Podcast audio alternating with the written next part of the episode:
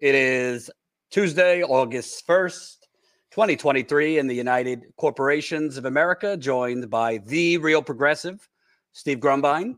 Um, Steve, quite the show. Uh, I'm hearing rumblings on X uh, or Twitter or Elon Musk's, you know, fantasy, whatever the platform is these days, uh, that a certain uh, former president might be indicted soon. Uh, so we'll keep the audience uh, abreast on those particulars. Uh, but a lot to get to. Um, we have uh, more corporate media fear mongering about Cornel West and his grave threat to democracy. AOC is now chiming in on that. Uh, very diplomatic words, but still, uh, I would I would say her throwing out some fear mongering. we have polls showing that the election were held today between Donald Trump and Joe Biden, uh, I think there's a strong possibility of a Trump uh, 2.0 here. Uh, and if we have time, uh, there's other stuff going on in the labor movement. Let's start. This is from, oh, smash the like button, share this live stream so more people could see, uh, but very important to press like. Also, if you can open up another tab at the same time, technology these days, make sure you subscribe to Real Progress in Action. Uh, that's Steve and the Real Progressives on YouTube. Uh, like Status Coup, they are one of the few actually doing in depth, non sexy, progressive uh, reporting and commentary on uh, labor, on uh, Wall Street screwing you, on the actual real uh, um, how money actually works. Steve, what have you been working on recently at Real Progressives? Getting my spirit back in order, brother. I took a momentary hiatus, and uh, I'll be getting back to it here shortly. Um, just man, this, this stuff is just soul sucking. You know what I mean? You're trying to get the word out there. So, folks, help us get back up. Help me get back up on my feet. Give me some inspiration, baby. I might be taking uh, I might be taking a bit of a spirit break myself at the end of August, uh, which would basically be me drinking whiskey for a week uh, when my baby's asleep, of course. Uh, but I'll be sober enough to do everything I need to do. Now, Cornel West uh, has not even won the Green Party nomination yet. That would be next year. We've seen at least, I don't know, I'm counting eight or nine thought pieces, basically the same piece, only mildly different headlines. CNN, the New York Times, the Washington Post, segments on CNN's, uh, obviously CNN, MSNBC, even Fox about Cornel West is going to tip the election over to uh, Donald Trump. Uh, Bernie has endorsed Biden. AOC has endorsed Biden. But for the most part, AOC said some complimentary things about Cornel West. Others have. Uh, but now we have a piece from The Hill headline Cornel West bid prompts worries from progressives. Quote, I just wish he wasn't doing it. So my first thought, Steve, is who are these progressives uh, in, in, the piece? Because The Hill might have a different uh, standard on what makes a progressive than I do. Uh, I'm not going to read this whole thing, but progressive lawmakers are voicing concerns of a Cornel West third party bid worried that a figure they respect could cripple President Biden's prospects in 2024. Uh, if you looked at the New York Times polling today, I think Biden's chances are crippled with or without Cornel West. We'll get into those numbers in a little bit. Uh, West launched the Green Party campaign earlier this year to inject more leftism into the cycle, yada, yada, yada.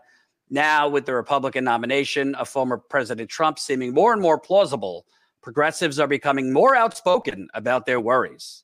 Quote, I think he has a very long record of service and academic thought leadership, AOC told The Hill last week. I think just right now, given the Electoral College, it's very difficult to square the very real threat of a Republican presidency with the risk of giving up the very small margin of electoral votes needed to ensure that President Biden wins. Boy, for shuts for such a short statement, there's a lot to break down in those two sentences. Uh, I have a lot to say, but uh, I'll let you go first, Steve. To me, the the term "right now" really stands out to me because we could repeat that right now in 2028 if it's Marjorie Taylor Greene or you know James Comer or who's the guy from Ohio with the wrestling, uh, uh, Jim Jordan uh, I don't know, name your loony fucking crazy Republican. uh, Ted Cruz. Um, if it's third party candidate, I don't I don't know. Name your third party candidate. I feel like we could be reading that same thing in 2028, 2032, and so on and so on. Not this, not this time. Eh, the stakes are too high this time. this is the most important election of our lifetime. I don't want to minimize it. We're both on record. We certainly don't want Trump to be president again, but why is right now more frightening than it would be than it has been in every single election that they tell us if we don't hold our nose and vote for the corporate ghoul, we will melt. This is a standard form template. I think the date on the bottom and the fine print, you know, government doc ID, whatever. It, it's just the template. Fill in the name, fill in the year, fill in who the boogeyman is.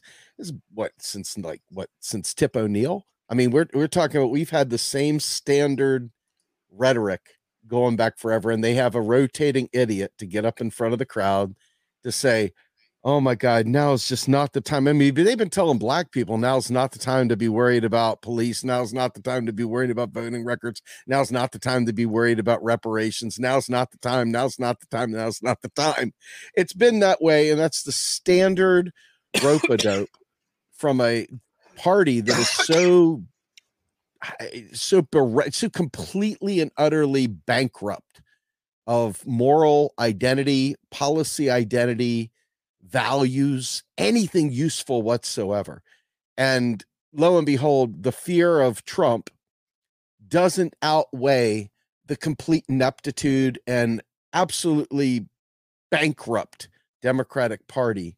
Um, so you know, if it means something to somebody, if if that kind of rhetoric gets to you, if that makes you feel good inside, whatever, man. but that when I read that, I, I am like a child, I guess. Call call me an immature little child. That's what the Democrats will always call anybody that breaks rank.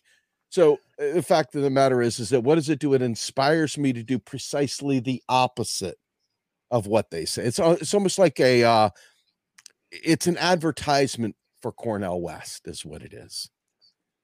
Well, what I find really interesting, I mean, there's a lot of things interesting about it, but she has stated herself that if she were in Europe, her and Biden wouldn't be in the same party. She has said that, um, which is true.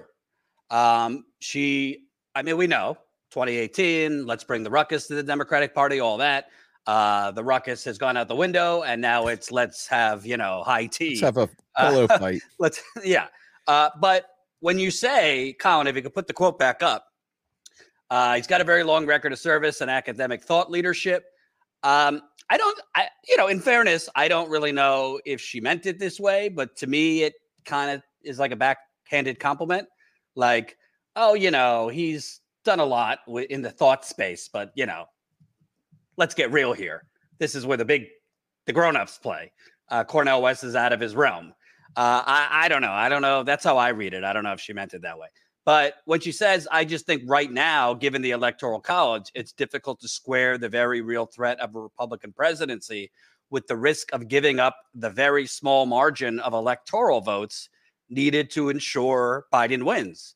There's a lot of issues with that. But my main issue is if there's such a small margin, why are you spending your time? I mean, she doesn't have to say this to Politico, excuse me, The Hill she does, you know, she obviously wants her statement out there about Cornel West, about uh, the election. Why aren't you spending your time either? I would prefer publicly, but you know, privately, because she she has said you don't. There's a lot that goes on privately in terms of leveraging votes. Why is she and the the so-called squad not spending their time trying to push Biden to actually take actions now that might move that margin over to his side? I mean, I interviewed Dave Dayen last week. There's specific executive actions Biden can take. I think if it's such a small margin, the New York Times poll today has Biden and Trump tied. Uh, we're going to get into some of the polling. Why aren't you spending your time? You 13 million Twitter followers. You pick up the phone. You could get on CNN, uh, MSNBC, Fox, even. You can get on 60 Minutes if you want. Why aren't you spending your time pushing Biden to take strong executive actions on climate? When literally we are on fire under global, global boiling? Why aren't you telling Biden specific things he could do on healthcare? Uh, it, you know, specific things you could do to regalvanize the young people, which according to polls, you are losing young people.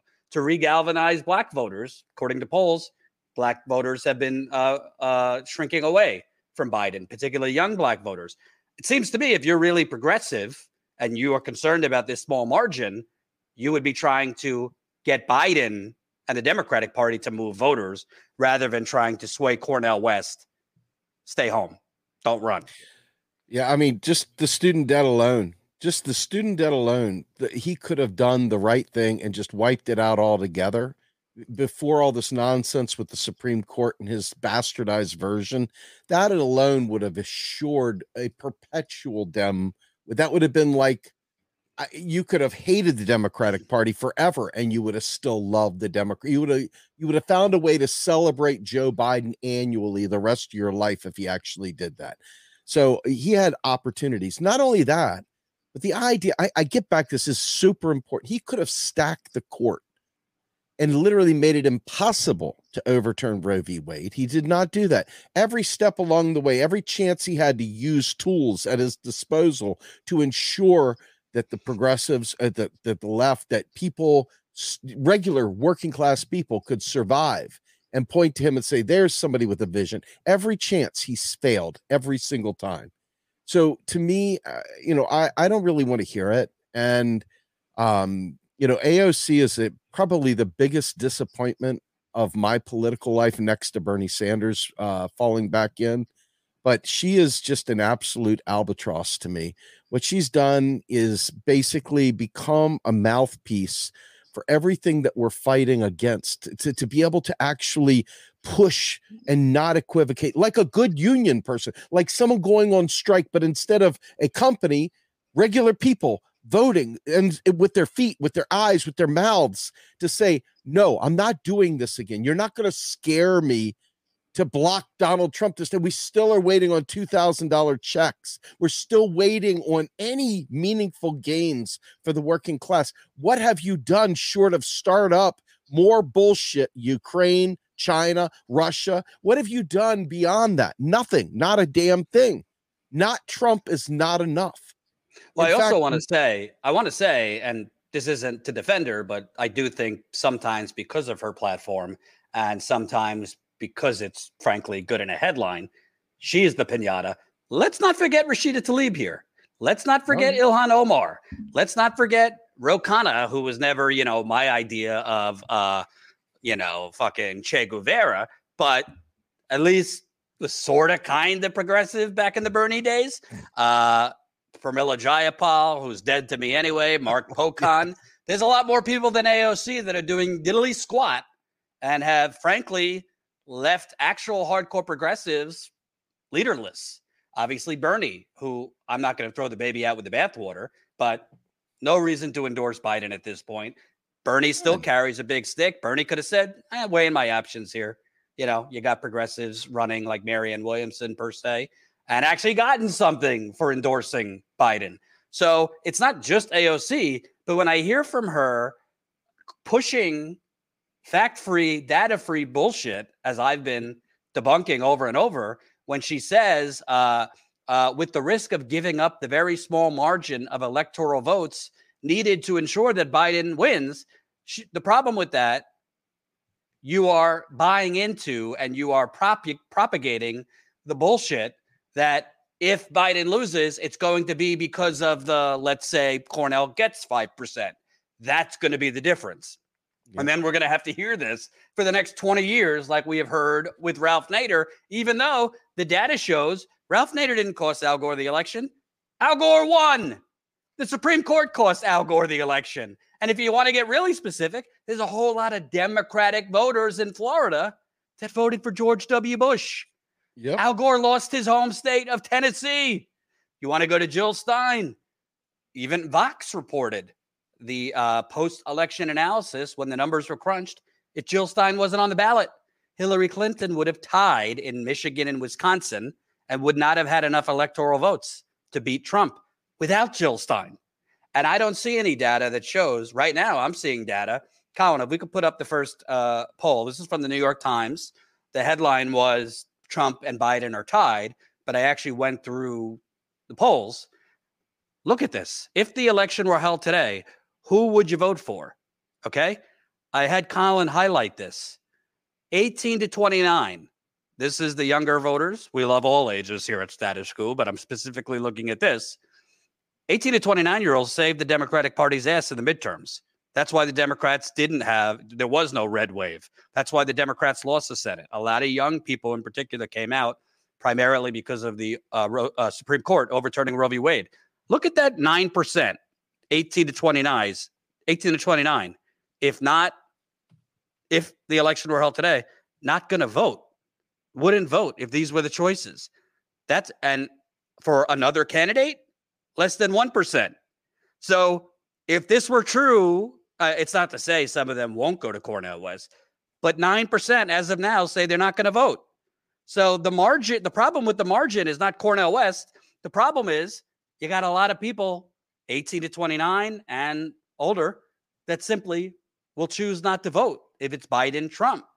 Yes, some of them will vote for Cornel West, but according to the polls right now, the young people and I would argue black vote black voters, particularly black men, that's why Hil- that's why Hillary Clinton actually lost.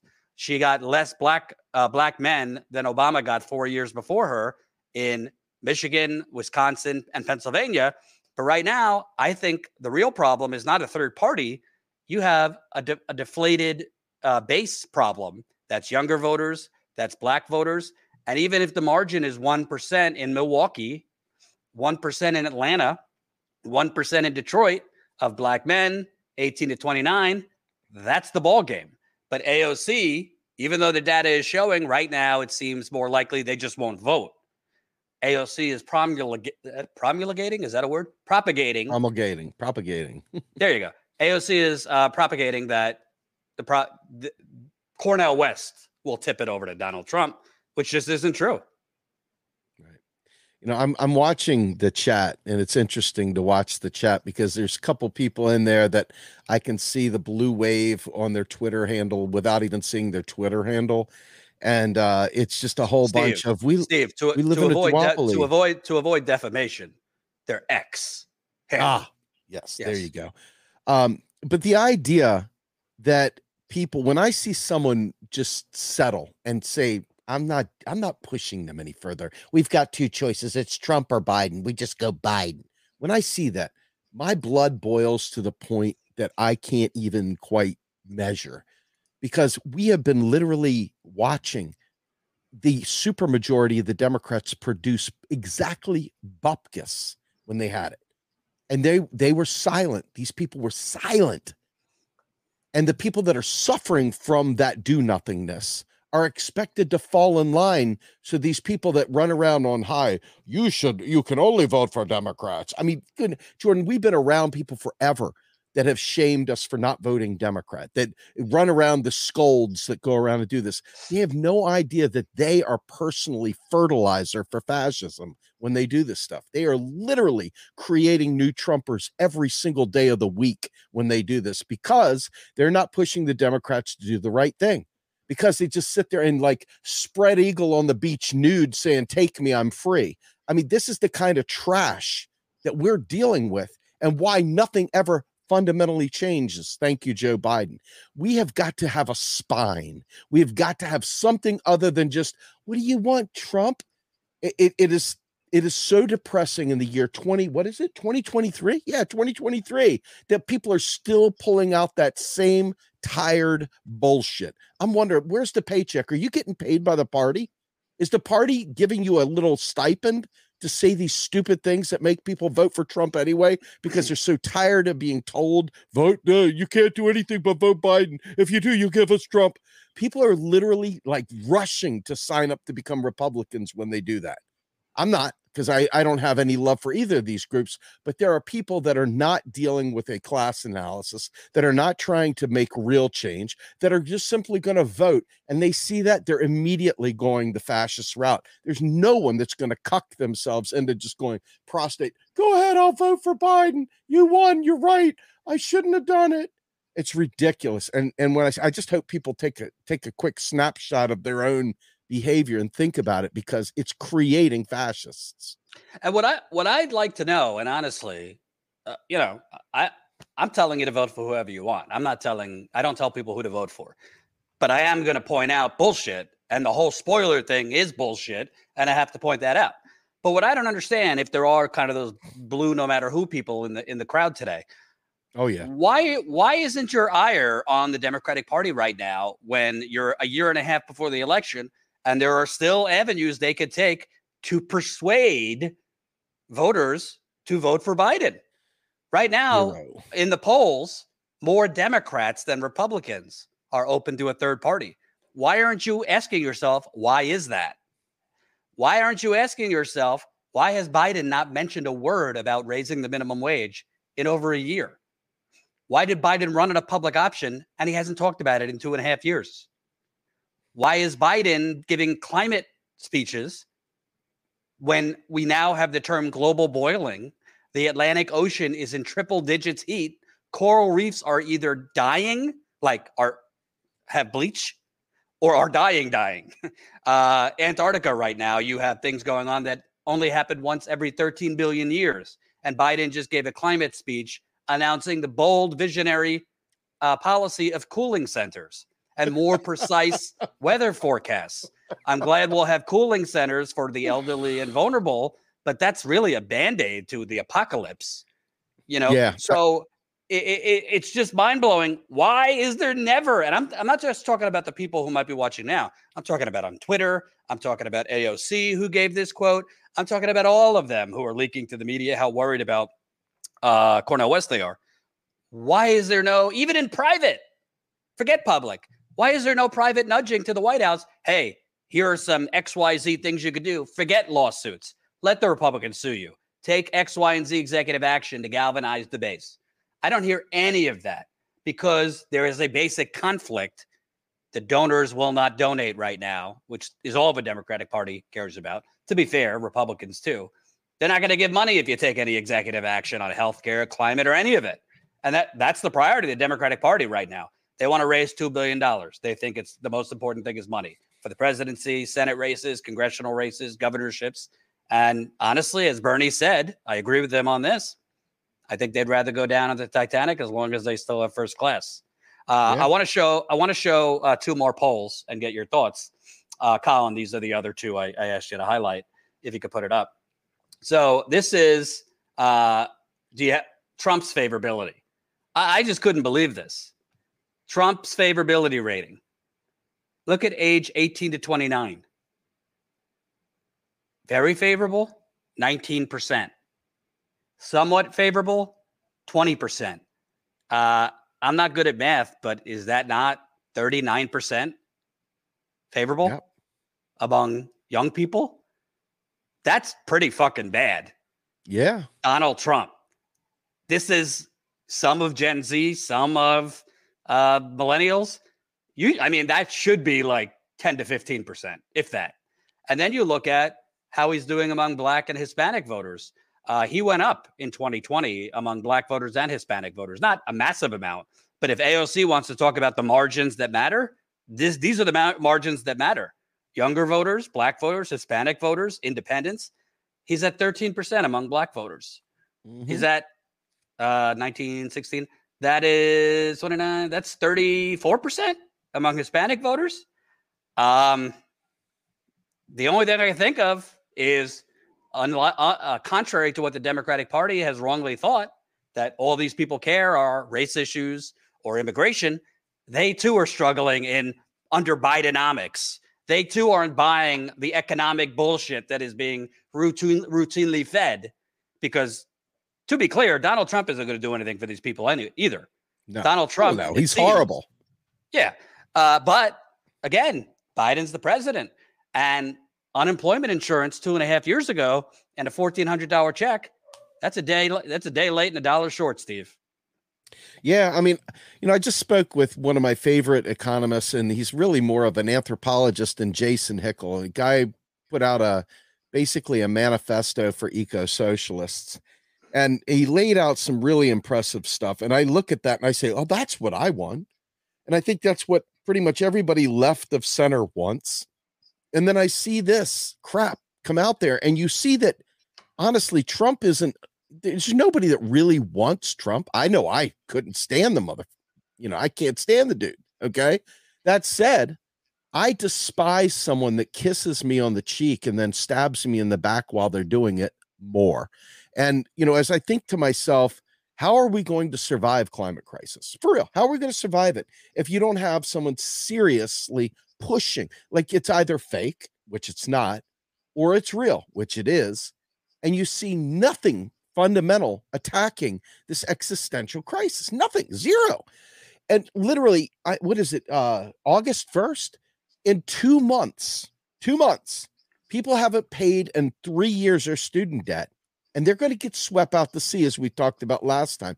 I don't see anything other than a capitulation to Republicans over a debt ceiling issue. It should have been dead letter. It should never have happened at all, as we've talked about extensively on this channel and over on my channel. And yet, the same vote blue sycophants that don't fight for anything useful, don't fight for anything meaningful other than vote blue. That's the level of their political analysis. That's the level of their class consciousness. That's the level of their vision. And they're sitting there lecturing people that are smarter than them, that are thinking through these things way deeper and trying to save lives every day. And their answer is vote blue fuck off, man. That is some bullshit right there. Use your brain, fight for what you're going whatever you vote for, do your thing. But don't you dare lecture me or anyone else for that matter about what the duopoly is and and play this game of you're going to give us Trump. No, he is not Biden is not in any way shape or form entitled to my vote. Nor is he entitled to yours. Don't be a cheap date. Don't be an easy lay freaking fight for it. Make somebody want you. Make them come back for more. Don't just give away the milk and say, just after a time, after a point in time, you've got to fight for something. And it's clear that the only thing some people will fight for is vote blue, vote for Summer, vote for Pedro. And that's some bullshit. And that's why we're where we're at right this minute. And you want to know something? Let's just look at uh, student loans, for example, which you point out uh, the the bill's coming October. Uh, people are screwed. Not just young people, plenty of middle age, older people who have student oh, loans. Yes. There's also a housing bubble. There's also this doesn't get a lot of attention, but at the beginning of COVID, a lot of people purchased car loans that they couldn't afford. Uh, that were kind of like predatory car loans, uh, 82 month 82 month long repayments, but the interest rates were pretty high. What's amazing, Biden could do something Elizabeth Warren actually ran on this uh, using the Higher Education Act to um, cancel student loan debt. Supreme Court can't do anything about that. Uh, he's kind of hemmed and hawed. I'm considering using the Higher Education Act. So far, he's done nothing. There are a lot of specific things he could do that I think, based on the you know low expectations that American voters have, that could persuade voters. But he's not doing any of it. All we're hearing is on the uh, you know judge me judge me by the alternative, not the Almighty. And you know the fundraising emails James Carville just sent out. I can't sleep at night. You know this kind of shit. So it, it's just I think the Democrats kind of reap what they sow. And for those that are gonna you know do the, the usual, uh, call me fascist or call you a fascist enabler. I don't know. Maybe I'm naive, but at some point you got to blame the party. At some point yep. you got to blame the candidate. And by the way, um, at the end of the day, this is also a uh, true, true. Um, uh, it's it's it's a true condemnation of neoliberalism. Yes. In any sane system, a incumbent president presiding over a supposedly strong economy, first a three-time indicted president, because as we speak, it's being circulated on Twitter. He might have been indicted again over January 6th this time, should be beating him by 10 to 15 points. Easy. So there seems to be a very big gap between what we're being fed about how great the economy is and people's real shitty experience. Uh, yeah, we're. I don't want to say until I know for sure, but we are hearing that Trump has been indicted again over January 6th. Colin, can you play that clip from Morning Joe? Because this is typical. This is what I've been seeing across the board from all the robots on CNN, Morning Joe, and in this New York Times piece we're going to read. But I want to play this clip particularly. But now look at the economic numbers. They're, uh, they have all turned uh, in a really favorable direction for President Biden. Inflation is down. It was down to 3% in June. Um, uh, incomes are rising faster than prices and have been for the last four months. Unemployment is still at 50 year lows at 3.6%. Um, stock market is, is doing well. Um, and uh, it, the Fed no longer predicts that we're going to have a recession. In fact, we had robust growth um, uh, this summer, uh, 2.4 percent in the last report. So um, this is this is all good news for him. And uh, instead of, uh, you know, Republicans had hoped that Bidenomics uh, was something they'd be able to attack, particularly on the inflation front. Um, and so he's leaning into it and and and attempting to turn uh, what could have been a weakness into a strength and saying this is working for you. The Inflation Reduction Act is working for you. My theory of building from the middle out instead of the top down uh, is working for you. Uh, it's working for you. Trust us.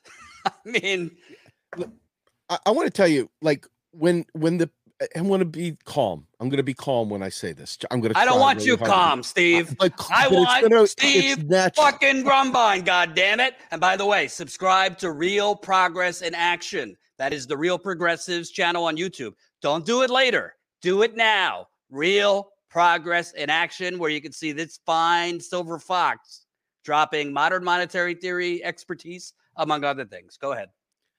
So you know, as a as a person with student debt the idea of suddenly a new thousand dollar a month payment coming through the door without any real meaningful way to prepare for it just boom here we go is is unbelievable. And the potential of not being able to make those payments is very real.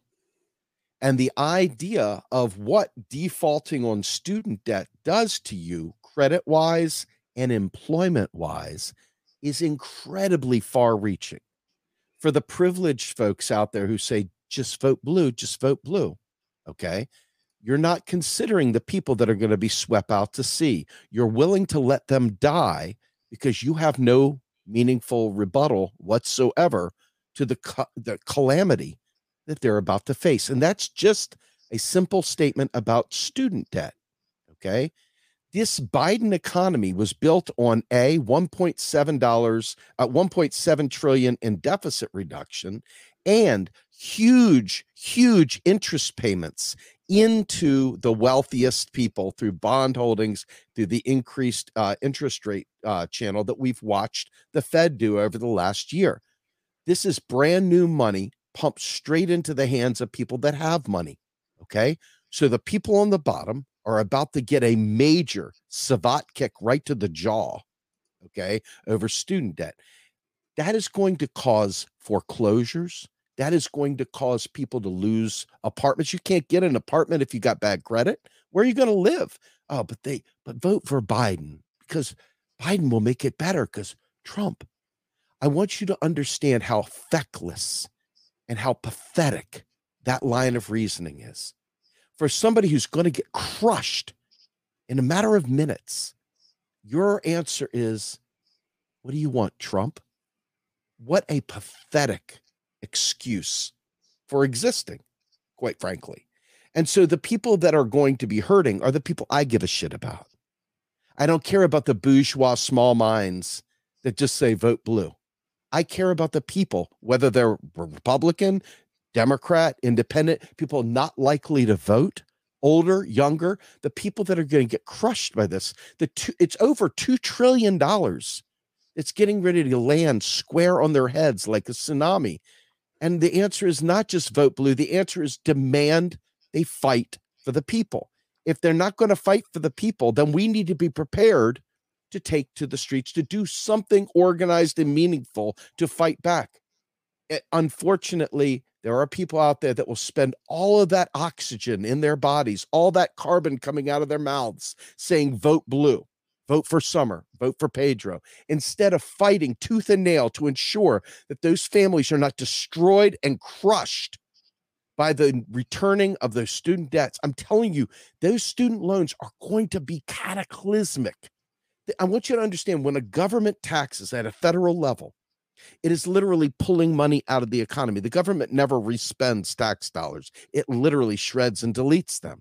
So when the government takes those federal student loans back, those student loan servicing companies, they get their little break off of that, whatever that amount is, whatever that little teeny chunk is, they get it by volume. And then the rest of that money is purged, it's deleted, it serves as a tax. Okay. So when you start telling us that that's more important to do that to rank and file regular working class people, you have lost the plot. You are not a voice to be listened to if your answer is just vote blue. If that's all you say in the midst of this calamity while people are about to die, I mean, literally, I want you to understand the kind of debts, the kind of getting kicked out of the actual economy, the kind of losing your job, the kind of not being able to get a job, the kind of not being able to even rent an apartment, that kind of stuff that comes with a bad credit rating from defaulting on student debt. That is suicide inducing bullshit right there. And you, by just saying vote blue, you are part and parcel with that. So I would call you, wait for it, a murderer by proxy, a murderer by policy, a murderer by a lack of visionary understanding of what's about to hit people not in your household, other people people that have to die for your small mindedness. Them, yes, them. That's what I'm talking about. And if you can't get out of your own way, it's kind of lead follower, get the fuck out of the way. In this particular case, your version of the world doesn't take into account any of the suffering, any of it at all. And there's a reason why Cornel West is not running as a Democrat because he saw what happened to his good friend Bernie Sanders as he got cucked and swept out Okay. So next time you bring that vote blue crap, remember the people that are suffering for your short memories and your weak, weak, weak imagination for what we could do. Now, mind you, I'm not here stumping for Cornel West. I'm here stumping for holding this government accountable because I don't believe we're getting what we need out of the electoral process. But if you do, vote your conscience. But don't you dare lecture someone about voting for Biden because we can't have Trump. Because let me tell you something I've lived the Biden experience and I'm saying no mas, no more. I'm good. Steve?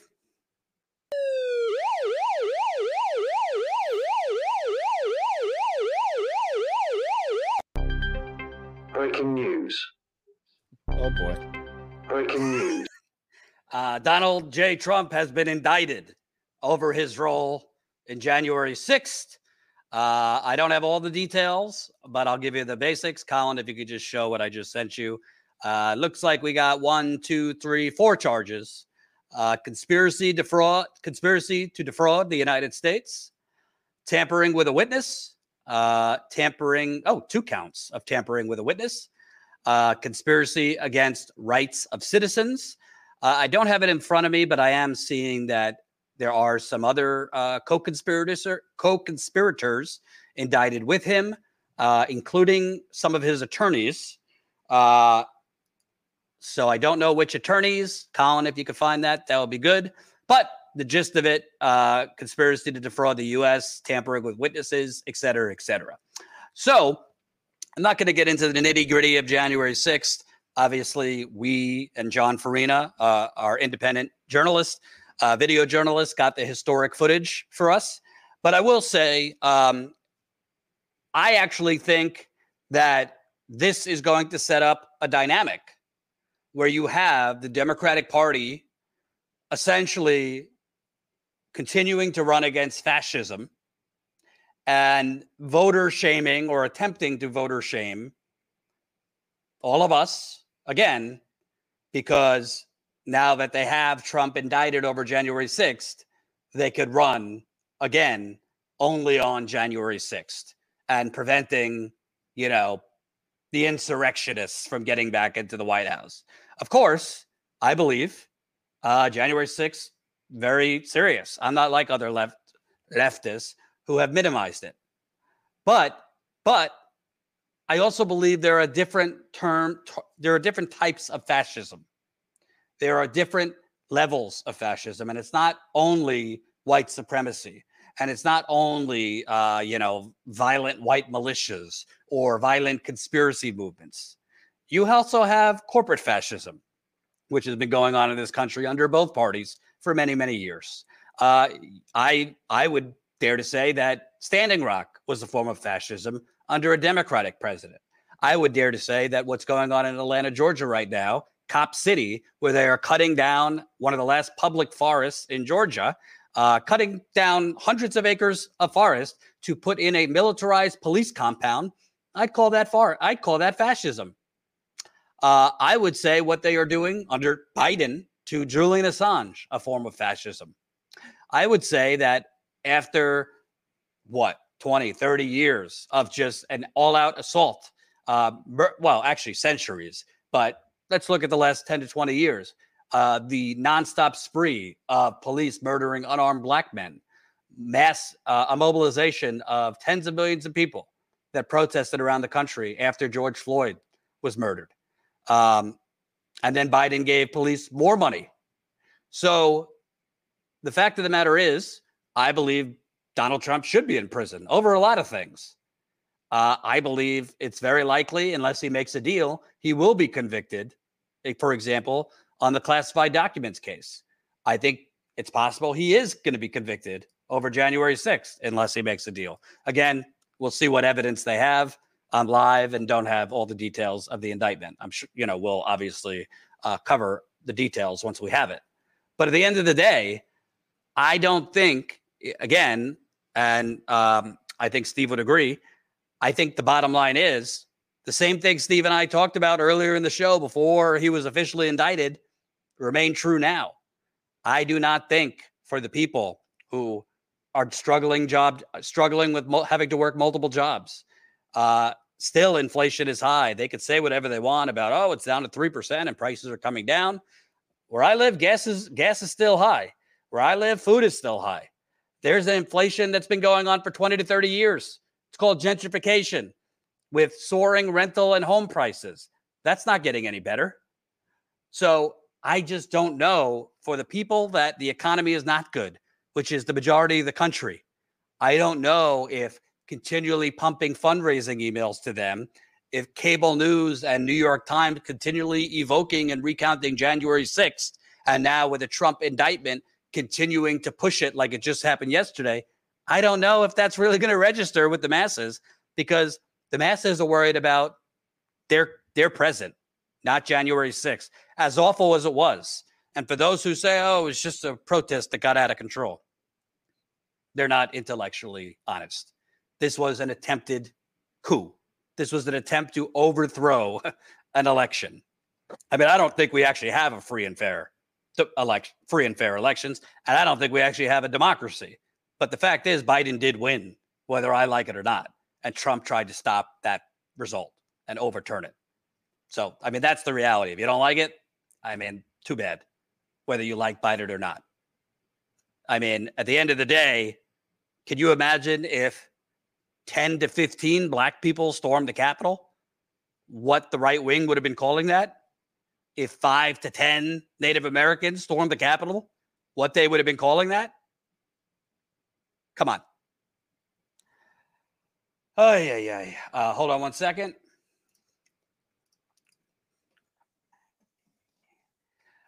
Um, but I just I don't see any scenario at this point where, unless Biden does something significantly bold, uh, whether it be an executive action, whether it be something big on climate, uh, other than some unforeseen thing happening that we don't know about, Supreme Court doing something we don't expect, like the overturning of Roe v. Wade.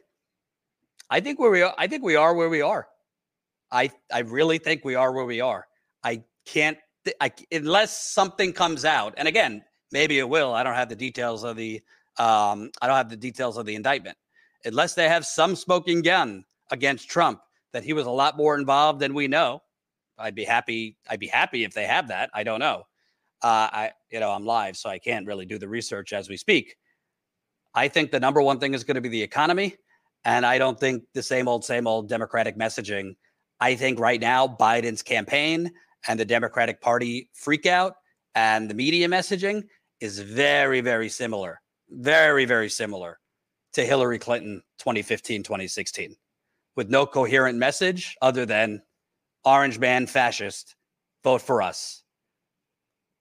Message being uh, build the middle class, rebuild the middle class, Biden, Bidenomics. Hillary didn't even have that strong of an economic message. But the, underneath it, we have a $7.25 uh, minimum wage. It hasn't it hasn't been raised in 14 years. Biden is not even signaling that he's going to fight to raise it if you give him a Democratic Senate and House. Is that Cornel West's fault? No. Is it the voters who, right now, according to the polls I showed you, are not going to come out, are not going to vote? Is it their fault that Biden didn't fight for a minimum wage? I don't want to hear about the 50 50 Senate. I don't want to hear about Manchin and Sinema. Biden didn't even lift a finger to shame them. He didn't even try to go on a public crusade against them over the minimum wage. All he did was unilaterally surrender, citing the parliamentarian, who Trump, by the way, fired to ram through his tax cut for the rich. All right. Ready to take calls on this and whatever you want. We could talk Trump indictment. We could talk the polls, Biden first Trump, whether Cornel West is a good thing or not, whatever you'd like.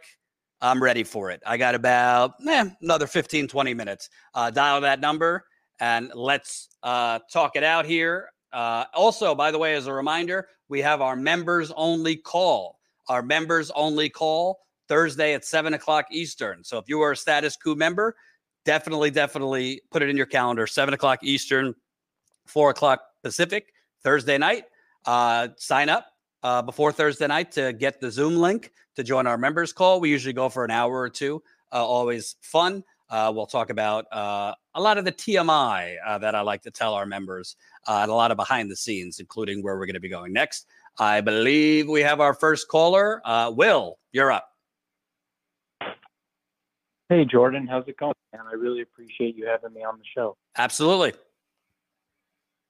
So I'm a big fan of all your YouTube videos, and I really love your content, especially the things that you do with Craig Jardula. I think you guys are both very solid sources for independent media. And I just wanted to ask you today, what are the chances that people, when they go to vote in 2024, will actually be able to do enough research and understand the policies that Cornel West is running for and understand that the duopoly of the Republican and Democratic Party doesn't really care about them in the terms of the economy and how everything is progressing and what are the chances that he can garner enough of a 5% vote or more to actually change things? Well i think to do research you have to know enough in terms of what your choices are. As it stands right now i'm not that optimistic that the masses are going to know about Cornel West.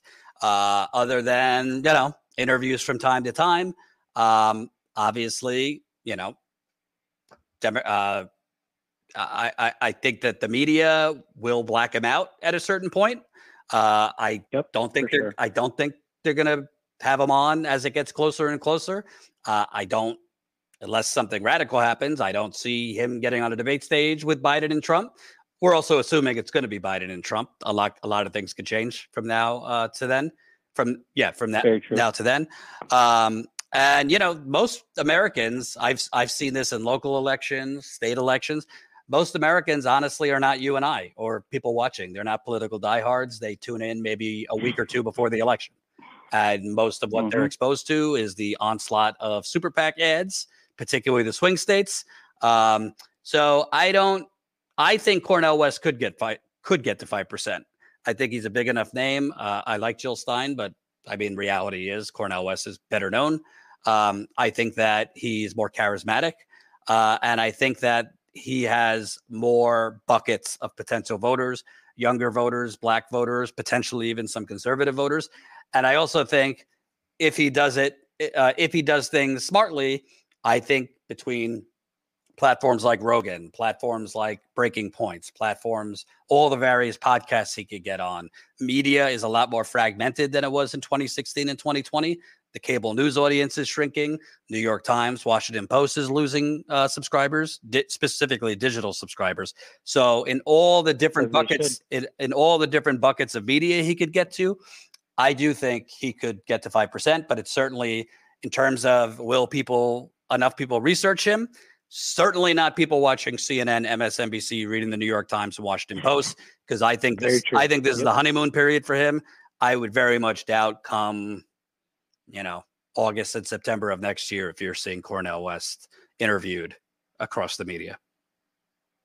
Sure. I really appreciate that feedback, Jordan. And if there was one thing I could say before I go, I would just tell people to research his track record and just look at all the time he's been involved in protests and taking a stand for what he believes is right. He has a well enough track record for us to vote for him, and my buddy and I will be going to vote for him in November. So thank you, Jordan. I appreciate your time. Absolutely, man. Take care. Uh, yep. Have a good one. Up next, uh, Richard. Hello. Hey there. Hi. You know, I'm calling about the Ukraine war, and I'm 100% behind the Russians, and they got to face these Nazis again. Imagine after they killed 27 million of them and destroyed their country. And then you got one mistake Putin made, and I was surprised at him when they pulled that coup in 2014 with those rats, Nazis. He should have went in there then and crushed them.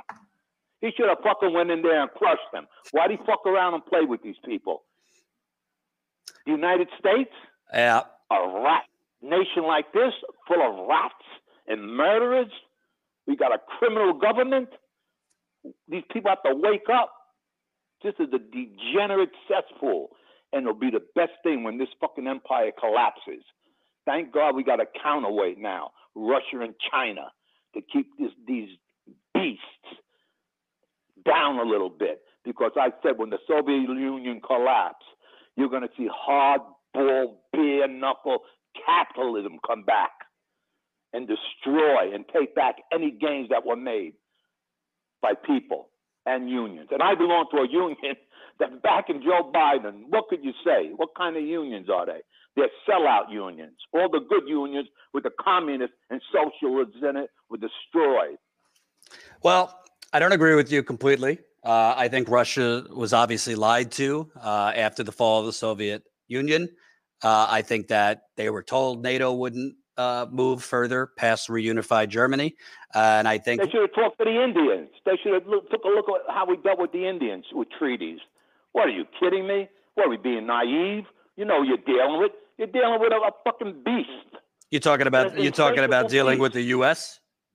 Yeah, who else? Who else is causing this world? If the U.S. wasn't around, this world would be so much more peaceful. Killed a good man like Gaddafi. Had one of the highest standards of living in Africa. I mean, these people, there's no end to their treachery. And it's all coming from this place. It's all being generated. And the madness of it is Europe is ready to go down this down the tubes with these with these animals. I'm telling you, I'm so I'm 76 years old. I lived in this fuck, and I, I'm up beyond. And as you could see, I'm so disgusted. The only thing I think is the only way to get around these mothers, you got to leave this fucking place. You got to leave this this this cesspool, you know, criminals and maniacs and murderers, war criminals. Every president, war criminals. You talk about dealing with us. They even betrayed them with the with the Minsk Accords. They were waiting for time. Angela Merkel came out and said it. They were stalling for time to build up the Ukraine. Those Nazis. I mean, how can you say? You know, you, I mean, I don't understand. And even people that talk good, they wind up flipping anyway in the end. You know, and the oh, the invasion. What invasion? My yeah, like I said, he should have won there in 2014. That's where he fucked up, and he should have crushed them. He should have smashed them. And this wouldn't be happening now. Well, you try to be. well, do you, Look, Putin is a nice guy. Let me tell you, because anybody else, I tell you, he he's very very restrained. Let me tell you, he's a man of con. He don't want to see the third world war happen because it could happen real quick when you're dealing with shit like this in this country, the United States gotcha. government. All right. You know, and th- that's reality of it. All Thank right. you for your time. Thanks, I'm man. sorry I was so, you know, animated, but that's that's the built up anger that I have toward these fucking criminals. Thank Uh, you again. I like your show. Thank you. Good show. Appreciate it. All right. Bye. Bye. Bye. Bye bye. Uh, certainly, certainly was animated. Don't agree with him on uh, Gaddafi or Putin uh, being good or nice guys, but respect your opinion. Uh, let's go to Lynn. You're up. Hi, Hey there. I love your show. Thank you. I just, I just want to let you know. Oh, the guy before. um, I want. I, I want to. I want. I, I is- want an audio book with his voice. I'm sorry. I want an audio book with his voice, his angry Staten Island voice. I know, right? Yeah. Um, the problem is that we're not taking to the streets and stopping the flow of money coming into the corporations. If we did that and we demanded that all these leaders sit down and talk to each other instead of acting like a bunch of Neanderthals, I think pretty much something will be worked out. But my question to you was going to be why are not more of these political shows and by the way i love your show um, pushing for ranked choice voting? Because i think that Cur- the colonel west would have a much better chance of getting in and i think uh, voters should be fighting for the chance to be able to have ranked choice voting available in their, you know, in their uh, precincts or whatever, you know, when they go to vote. So uh, that's my question to you. Thank you so much. Um, thank you. Few things. Let me start in reverse. Why are more shows not pushing for ranked choice voting? The truth, it's the it's a very important topic, but they don't think it will get them clicks, and it's not a sexy topic. So we cover a lot of things Wow. that we cover a lot of things that others don't cover. Uh, Flint, for example, I was going to have a guest on about Flint a little bit later. I'm rescheduling it because Trump just got indicted, and but I've been covering Flint for going on eight years. No one else is covering it. They don't think it will get them clicks, uh, whether it's corporate media or even independent media. At the end of the day, this is a click economy, particularly on YouTube and these other platforms. And people put in headlines and images what they think will get them clicks, which is usually conflict, sensationalism, hot takes, and other bullshit. If I would have covered, if I would have covered Trump, Russia, and Stormy Daniels for the last seven years, we'd probably be at five five million subscribers at this point. But uh, having integrity is a lot costlier, uh, and we cover more substantive things. We go on the ground and uh, cover, you know, environmental calamities. We've been leading coverage of East Palestine and the train derailment and detonation. My colleague Lewis is going back there this month. It's not going to get a ton of views. Right. It's not going to get a ton of views, but it's the right thing to do. And I think um, most of these channels don't cover pro- sp- very actionable, specific things like ranked choice voting, or how many of Hmm. these channels were covering the Amazon labor fight a year before they won? Very few. We were covering it. How many of these channels were covering the Starbucks union fight a year before they won? We were covering it. Not not many of these others. How many of them are interviewing uh, General Motors workers uh, now as they're negotiating? And you might have a UAW strike in September. We just did it. I just did an interview with a UAW worker over the weekend. Nobody else is. Uh, this is not to pat myself on the back. It's to point out it is not as profitable to cover policy oriented or you know things like ranked choice voting. Uh, the other thing I'll say, you mentioned we need a general strike, we need things like that. Well, I think people need to focus on the difference between us and countries that are able to go on strike much more freely. You look at France, they raised the enti- retirement age by two years. People went fucking ape shit. They were storming. Yep. They were storming the Bastille. Why? I was going to use France as an example. My son from another do- mother lives in France. Right. Yes. And why are they able to so freely and aggressively protest? They got strong labor laws and unions in France, and they have health care as a right as citizenship. We got a president that said, if Medicare for all passed Congress, I would veto it. I don't think they're not they're depriving us of health care because they don't want us to have health care. I think they don't want us to have health care because they know if they give us those basic human rights, then the dam has broken. Then people Yeah, are going to and- and the demand much donor. more. The, the big money won't be coming in. That's you know Yep, you got it. And I think it's you know I understand. I, I disgusting. I go around the country. I go around the country. There's a lot of people. I totally understand. They don't have the luxury of going out there and you know striking or protesting. Hell, they're hear you. they're afraid. They're afraid if they go to the bathroom too many times at work because they need that health Yep. insurance for them and their kids, uh, or they need you know they need the job security or they're going to be homeless. And that is Well, that's the problem. Is that we're all going to end up homeless.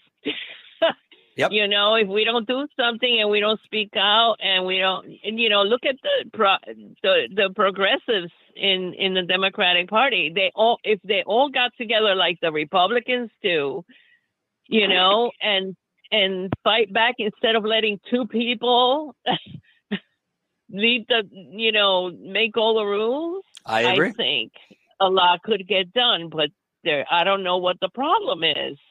I think the problem. Well, The- problem is that their career is is, is the problem. Yeah. The problem. And you know, I also think, to be honest with you, I think a lot of people doesn't really matter progressive, conservative, libertarian, whatever. A lot of people have kind of wrongly think that like it's activism to write a hashtag. You know, a lot of people think they're like doing Yeah. something by hey, it's good for me. I want people online and watching Status Coup, obviously. But Yeah. people need to realize you're not. well, the reason. oh, go ahead. Sorry. The reason why I mentioned ranked choice voting is that a lot of people don't know about it. And I think that if, you know, if more people knew about it, maybe they would push for it. But, you know, Absolutely. Well, we've I interviewed Jill Stein on it. We've covered it, so and I'll, I'll do more on it. It's it's. I'm glad you brought it up. I hear you. Absolutely, because if Thank we had, so and by the way, if we had ranked choice voting, they couldn't push this bullshit about spoilers because it would no longer matter. Exactly. Exactly. That's what I keep telling everybody. I try to, you know, tell as many people that I know that are involved in politics, you know, especially the Democrats, please look into it. It's it's not perfect, but it's better than nothing and it's better than what we have now because no one Democrats already admitted in court they're not, you know, they're they're choosing their candidate in the primaries anyway. Our votes don't count. So there you have it. Absolutely. I mean, we invade countries. We invade countries for their elections and here we are pulling this kind of corrupt stuff. It's it's disgusting. Well, Anyway. I don't know if you caught uh, a couple weeks ago, Cornel West was on with uh, Anderson Cooper, and Anderson Cooper kind of chided him, uh, saying, you know, uh, it's inappropriate for you to compare what we did in Iraq to Russia bombing Grozny, uh, the Chechen city in 1999.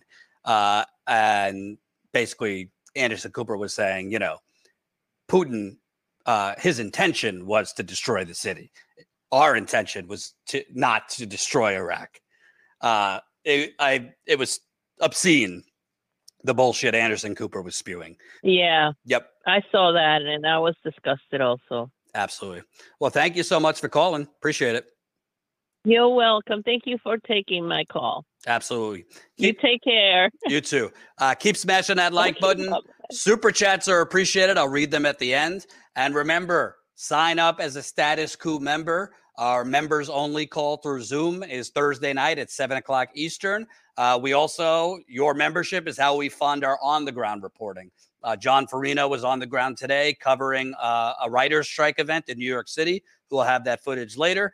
Uh, he's been covering other stuff for us on the ground. I am planning on going back on the ground this month. Uh, Lewis is going to be going back to East Palestine this month. All of this costs money. Wow. We are not the only. We, That's right. we do not just sit in the studio, as you know. We are out there on the Stop ground. sending money to the duopoly and send it to independent media, please. There you go. Uh, I agree. Listen to her. Listen to her. She's got it right. Uh, thanks so much. All right. Up next, uh, Benjamin. Hello. Hey there. Uh, thank you for doing what you're doing, Jordan. It's amazing what you do. Oh, thanks. Um, but about the uh, 2024 poll, or maybe just uh, just to comment on ranked choice voting quickly because that was just mentioned. Sure. Um, I'm from Massachusetts, I got- and I in got, 2020 I got, we I got family had- up there. we had the ranked choice voting on the ballot in 2020, and that was after the 2020 presidential primary, where Joe Biden only won Massachusetts with like 33 or 35 percent of the vote, Mhm. and Bernie Sanders and Elizabeth Warren split it. Bernie coming in second and Elizabeth in third. Um, and I didn't know that in that. that, case, I didn't it- know you had ranked choice. it would have been oh no we don't have ranked choice voting but this is basically the case was that in the 2020 democratic primary uh, bernie would have won if there was ranked choice voting Right, right. and then there was ranked choice voting on the in, on the ballot in november and it didn't win even though there was virtually no opposition campaign to it Hmm. it massachusetts voters voted it down so, you know, it, I don't know. I find myself very hopeless, even when it comes to supporting democratic measures like ranked choice voting. It's just Well, fascinating. couple But- thing, a couple things to that. One, uh, I will say Elizabeth Warren should have dropped her ass out after she lost New Hampshire, but that's neither here or there. Uh, I think if she would have Yeah. dropped out, Bernie would have won Massachusetts, but that's for a different dis- day and discussion. Um, I don't know. You know, Massachusetts, I do think Massachusetts is kind of like your old school traditional liberal type of state. Uh, A lot of kind of affinity for the Kennedys and that kind of old school liberalism. And my strong guess, you say there wasn't a lot of opposition to it. I doubt there was that much uh, education and information on what it was uh, to the voters. So Yeah. I can't, I don't, you know, I wasn't paying attention to it, but I think if there would have been a more organized, you know, more um, uh, potentially um, creative campaign, might have turned out different in terms in favor of uh, ranked choice in Massachusetts. But I don't know enough about it. Yeah. And just to comment on the recent poll that had Trump and Biden tied at 43%, uh, and also just recent polling showing that the American people just think the, the economy sucks, which it does for most average people. It just amazes me that the Biden administration thinks that running on Bidenomics is like any kind of strategy. Like, what is that? They are just stupid. Well, it's the same shit that Hillary ran on in 2016. I mean, she didn't say it this way, but she was basically running on Obama's third term and the economy. Right. And we've lifted, we've gotten out of the ashes of the financial crash and the economy is growing again. And, you know, uh, vote for me. But that really, people didn't feel that. Uh, and why did people, why did so many people even consider Trump in the first place? Because their fucking economy was decimated, particularly in the de- deindustrialized Midwest.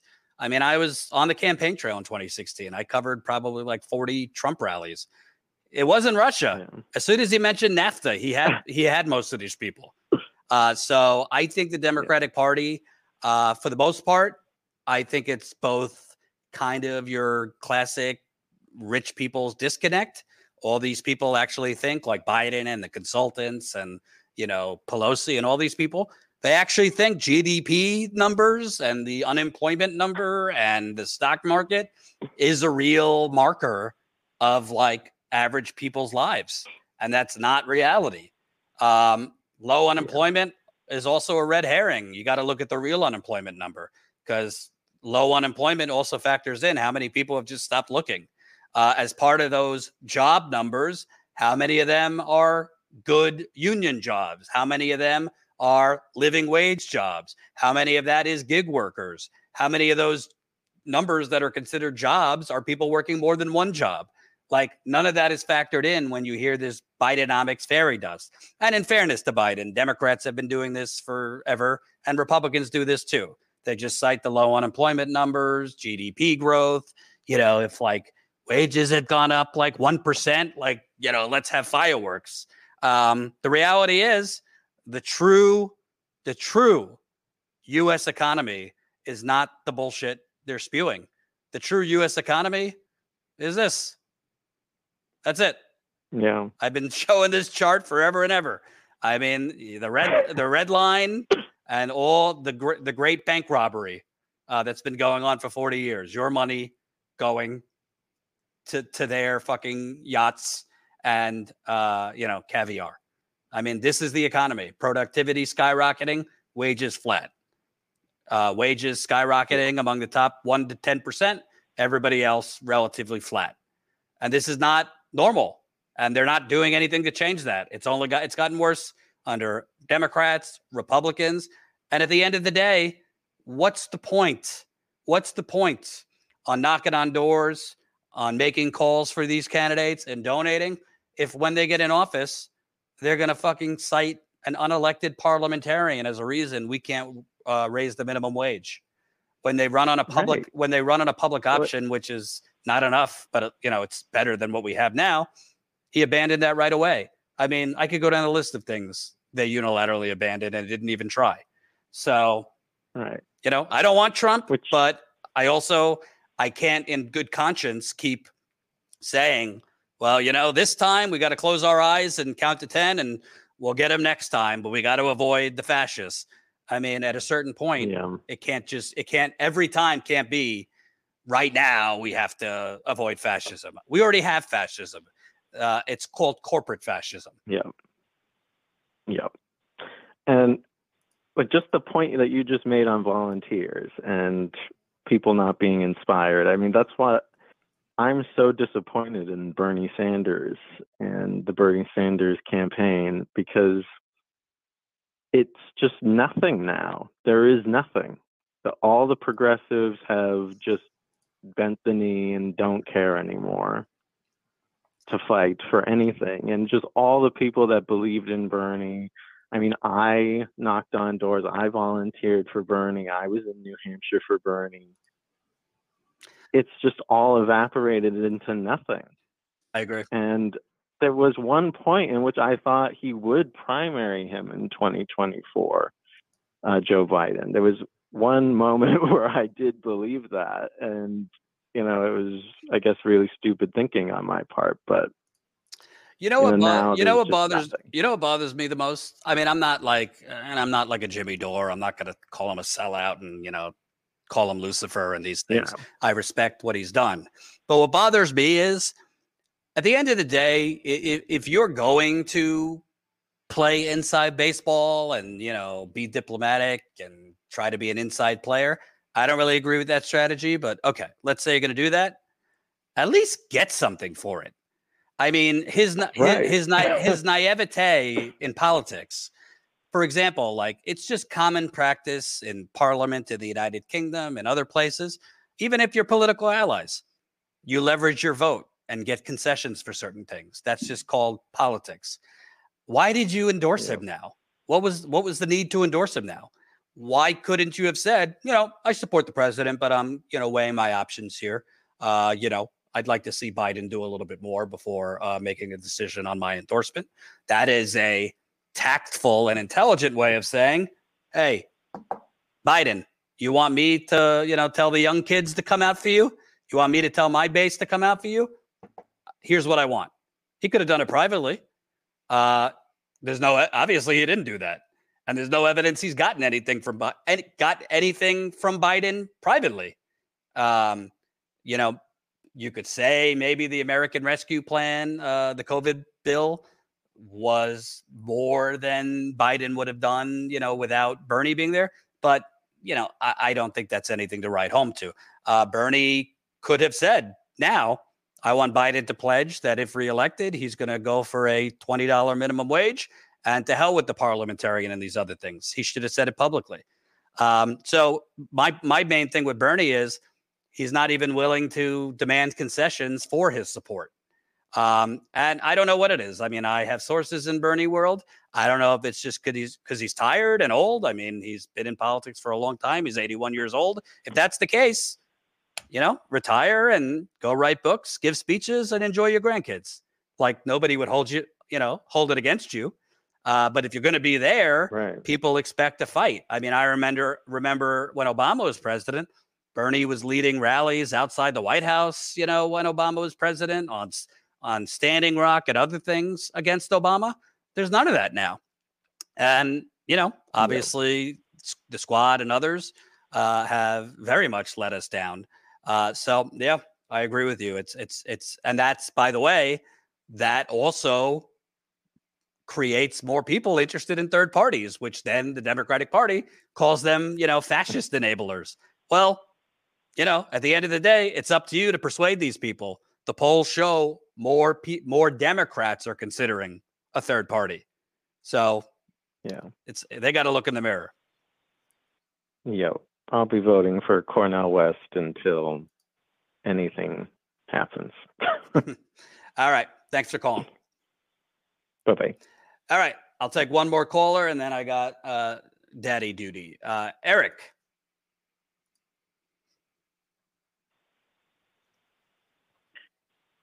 Hello. Hey there. Hey, uh. Jordan. I just I'm I'm good. Uh, well, good-ish. uh, I am calling from Central Pennsylvania. Uh, I'm a rather new subscriber, a listener to your shows and podcasts. Uh, Welcome. great job. People have said thank you so much. Um, I just want to say, having been a Green Party member since uh, 2000, the one thing that I don't think gets mentioned enough the difference between the Green Party and, say, like a Bernie Sanders, which kind of folds back into the Democratic Party. Both the Democrats and Republicans, they have these like progressive wings or different wings that, you know, come out around election time and then inevitably just fold back into the crust um, to be the same old, same old, which ends up being kind of a, a, a centrist thing. The thing about the Green Party is we do not take corporate money. And while, you know, I literally had to write in my vote in Pennsylvania for Howie Hawkins. And Howie, you know, he wasn't a wower in terms of like this personality that is really gripping, where Cornel has a gripping personality, and certain, uh, certainly Jill Stein, who I met twice you're meeting her twice, she was the real deal. And I, I can't imagine what it would have been like to go through COVID having a Harvard trained medical doctor at the helm, the buffoonery that we had. But, um, you know, if you vote Green Party and you vote your conscience, the Green Party won't let you down in that. re- Do we have chances of winning? Eh, you know, uh, uh, uh, some other things I want to get to is like, you know, the why is it so easy to just walk away from the debate days? Well, you know, people need to look back. Once upon a time, the debates were handled by the League of Women Voters, Hmm. you know, but then the Democrats and Republicans got together and formed an entity that took it out of the hands of the League of, uh, the League of Women Voters. And it used to be if you qualified funding 5%. So if any party, even third party, got in the general election, the popular vote, then you would be invited to the next debate. Well, uh, the libertarians did that, I believe, in 2016. And then for 2020, oh, well, because the Democrats and control the debates now, they went and changed the rules. Hmm. okay. Uh, the libertarians qualified for federal funding, they didn't qualify to be on the debate stage. And now, since it seems so controlled, they're Democrats. Why even debate? You know, why even debate? You know, why even have another voice? Uh, and I'm disappointed in Pennsylvania for ending our Supreme Court, the state Supreme that we needed to go out in the midst of COVID lockdown to get 50,000 to get back on the ballot for the 2020 election. So I wrote in my vote for Howie Hawkins, and while I knew that quote unquote we wouldn't win, you know, so in that sense it's wasted. Man, I do not have that guilt of voting for the lesser evil. Have the guilt of voting for the lesser evil because you know I was taught as school child, uh, like I said, I'm a Generation Xer, just about to turn 50, um, that anybody could become president. Anybody, you know, and and Abraham Lincoln, the Republican Party itself, the last time a third party won was in 1860. You know, third party. so it can happen, and and it's criminal how they just control both sides. Um, my ask of you, my question would be, what are some practical things that voters can do beyond getting out to vote? You know, practical things to without tearing down empire is sometimes Cornel West, I think, goes a little bit extreme. And he's like, I'm going to tear down the empire. And it's like, okay, well, the president drained the swamp and we see happen there. So I'd be careful about certain forms of rhetoric, but I get his style and I understand. Um, what can the common person do to change this system? You know, um, and I disagree with you. I, yes, the, the, the digital stuff is kind of meaningless, and and actions still, in my Generation X view of the world, act more than you know tweets or clicks or likes or share. There there can be no denying how the younger generations underneath of me are so much more swayed by the digital things see or, or and are a part of you know? So i don't want to just say okay you know go out and do something versus get online or you know like a podcast subscribe etc cetera et cetera. So that would be my question is what do you think as a uh, journalist what america needs to do to generate a positive change whether it be you know getting a third party in office or or just dismantling this corporate autocracy that we think you know we're being lied to it's it, it's under the auspices of freedom, but none of us are actually free. Right. You know, I live paycheck to paycheck. I have a union job. You know. Uh, I think there's uh, a lot we could do. It's just a lot of people, uh, because of what we see in the media and kind of focused on in show, on on a lot of YouTube shows, we don't see this as much. First thing I tell people to do: start showing up to your city council meeting locally. Uh, I could tell you there's a lot better chance you're going to change the system starting on a local level uh, than focusing on national politics. Doesn't mean don't vote. Doesn't mean don't try and organize a third party nationally, but you're getting screwed the most right down the block from your city council members, uh, who a lot of them, frankly, are real estate developers, uh, literally serving as city council members. I've seen that in covering stuff on the ground. Uh, find out when your city council meeting is. Show up if you can. I mean, obviously, there's a lot of people who can't. You know, you work in multiple jobs, have kids, whatever. But if you could show up even once a month, imagine if instead of like most city councils, you have, eh, if you're lucky, maybe a dozen residents show up. Imagine if hundreds of people are in there uh, demanding things from their city council members, mayors. Uh, imagine what you'll find out about the fuckery and corruption that they are passing openly without residents showing up. Um, I think the more people get involved locally, and it's not just city council members, not just showing up at city council, but that's a start. Um, the Green Party has honestly the mo- uh, excelled on the local level. Uh, they've gotten elected on the local level. Uh, obviously, it hasn't, you know, uh, ended up on the national level yet, but you got to start somewhere. And I think if you get involved locally, if more people start showing up, city council, uh, more people start learning about, you know, what your city, state, municipalities are doing, the debt they have, the type of bond deals they are getting involved in, which often they are issuing bond deals, which is signing up for these municipal bonds, which is they are borrowing money to pay for things. And who do you think is ultimately paying for it? You, the taxpayers. This is what happened in Flint. That's what caused the water crisis. Uh, privatized water pipeline.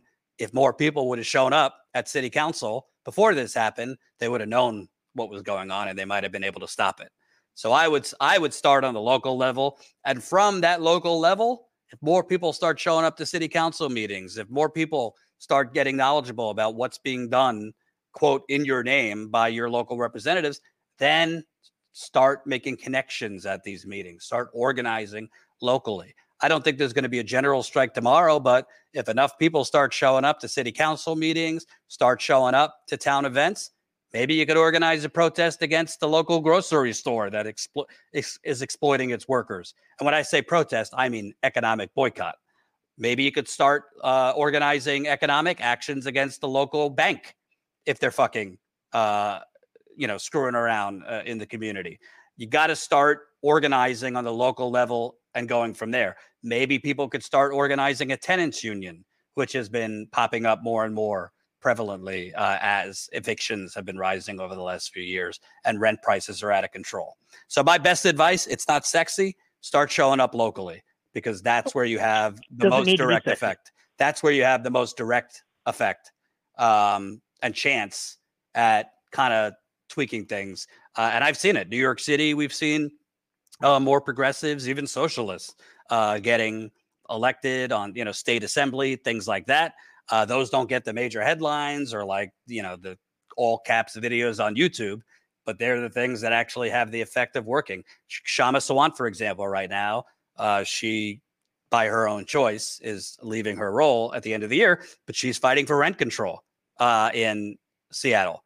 Um, she's already won her and Socialist Alternative have won uh, higher minimum wage there. Uh, they won an Amazon tax. That's in large part through more more activism, more people showing at city showing up at city hall, uh, more people showing up. Uh, she had a lot of town hall meetings. I covered one. There were hundreds of people there. Uh, so that's my best advice. Cool. Well, thank you very much. Absolutely, Thank you very, very much. This is my first time ever calling into a show, Oh, but uh, I felt like you know your show was worth it. So thank you appreciate it. so much. Thank you. All right. Got to wrap up uh, the calls because my baby's crying and I got to go help the wife. Uh, let me read some super chats. Uh, thank you, Fly Chomper Fly. $2. Inspiration break for Grumbine. Uh, yes. Uh, glad Steve was on. And, uh, you know, listen, Steve, myself, we all get depressed from time to time in this line of work, whether you're a journalist, an activist. We all need breaks. We all get jaded. Our spirit gets zapped. Sometimes we wonder whether you're a journalist, an activist, don't have a label. You wonder, why am I even involved? Why am I trying? It's hopeless. We all get that way. And when you get that way, it's okay to take a break. Uh, we all need those breaks. Uh, so I'm glad Steve took that break. Fly, chop, fly, two bucks. Inflation down now that we have new norm of prices. I don't know how much inflation is down. Is gas $5 a gallon? No. It's still pretty high where I live. It's still, groceries are still high. Rent, they could say, oh, rent is coming down. Uh, most people I talk to, rental prices are through the roof, and most people can't afford a home. Uh, Christina, four ninety nine. Preach, Steve. We live in a death economy. Thank you, Christina. John, twenty dollars. Thank you so much, John. Really appreciate it. Uh, let's see if I missed any member signups. Reminder: We're having our members only call Thursday night, seven o'clock. So sign up as a Status Coup member. Uh, you could sign up tonight. You could sign up before Thursday. Larry just signed up. So we got a new member while we've been live. Uh, membership is how we grow. Not only do you get the great uh, perks, uh, join us on our monthly members call through Zoom. Uh, we also do behind the scenes videos for our members when we're on the ground. We also have a members only Discord. Uh, so there's a lot of great perks of membership, but most importantly, you are funding funding our journalism, particularly the on the ground journalism. Like I said, we're sending Lewis back to East Palestine this month. I'm look. I'm right now uh, working on some things and trying to plan my next on the ground trip, hopefully for this month. Uh, Jon Farina has been doing some on the ground work. We'll have his footage from uh, a writer's strike event he covered in New York City today. All of it costs money. It's not cheap to do real on the ground reporting. That's why most people sit in the studio and pontificate. So if you can, please support us. Statuscoup.com slash join. Statuscoup.com slash join. Uh, tomorrow we'll be live again, five o'clock Eastern, and I'll follow up, see what's, do- uh, you know, obviously the Trump indictment is going to be covered by everyone. So we'll cover it, but I want to, you know, cover it a different way. So we're not just repeating what everyone else is saying. So I got to look into the details on the Trump indictment. But thank you everybody for watching. Thanks for the super chats. And please, please sign up statuscoup.com slash join.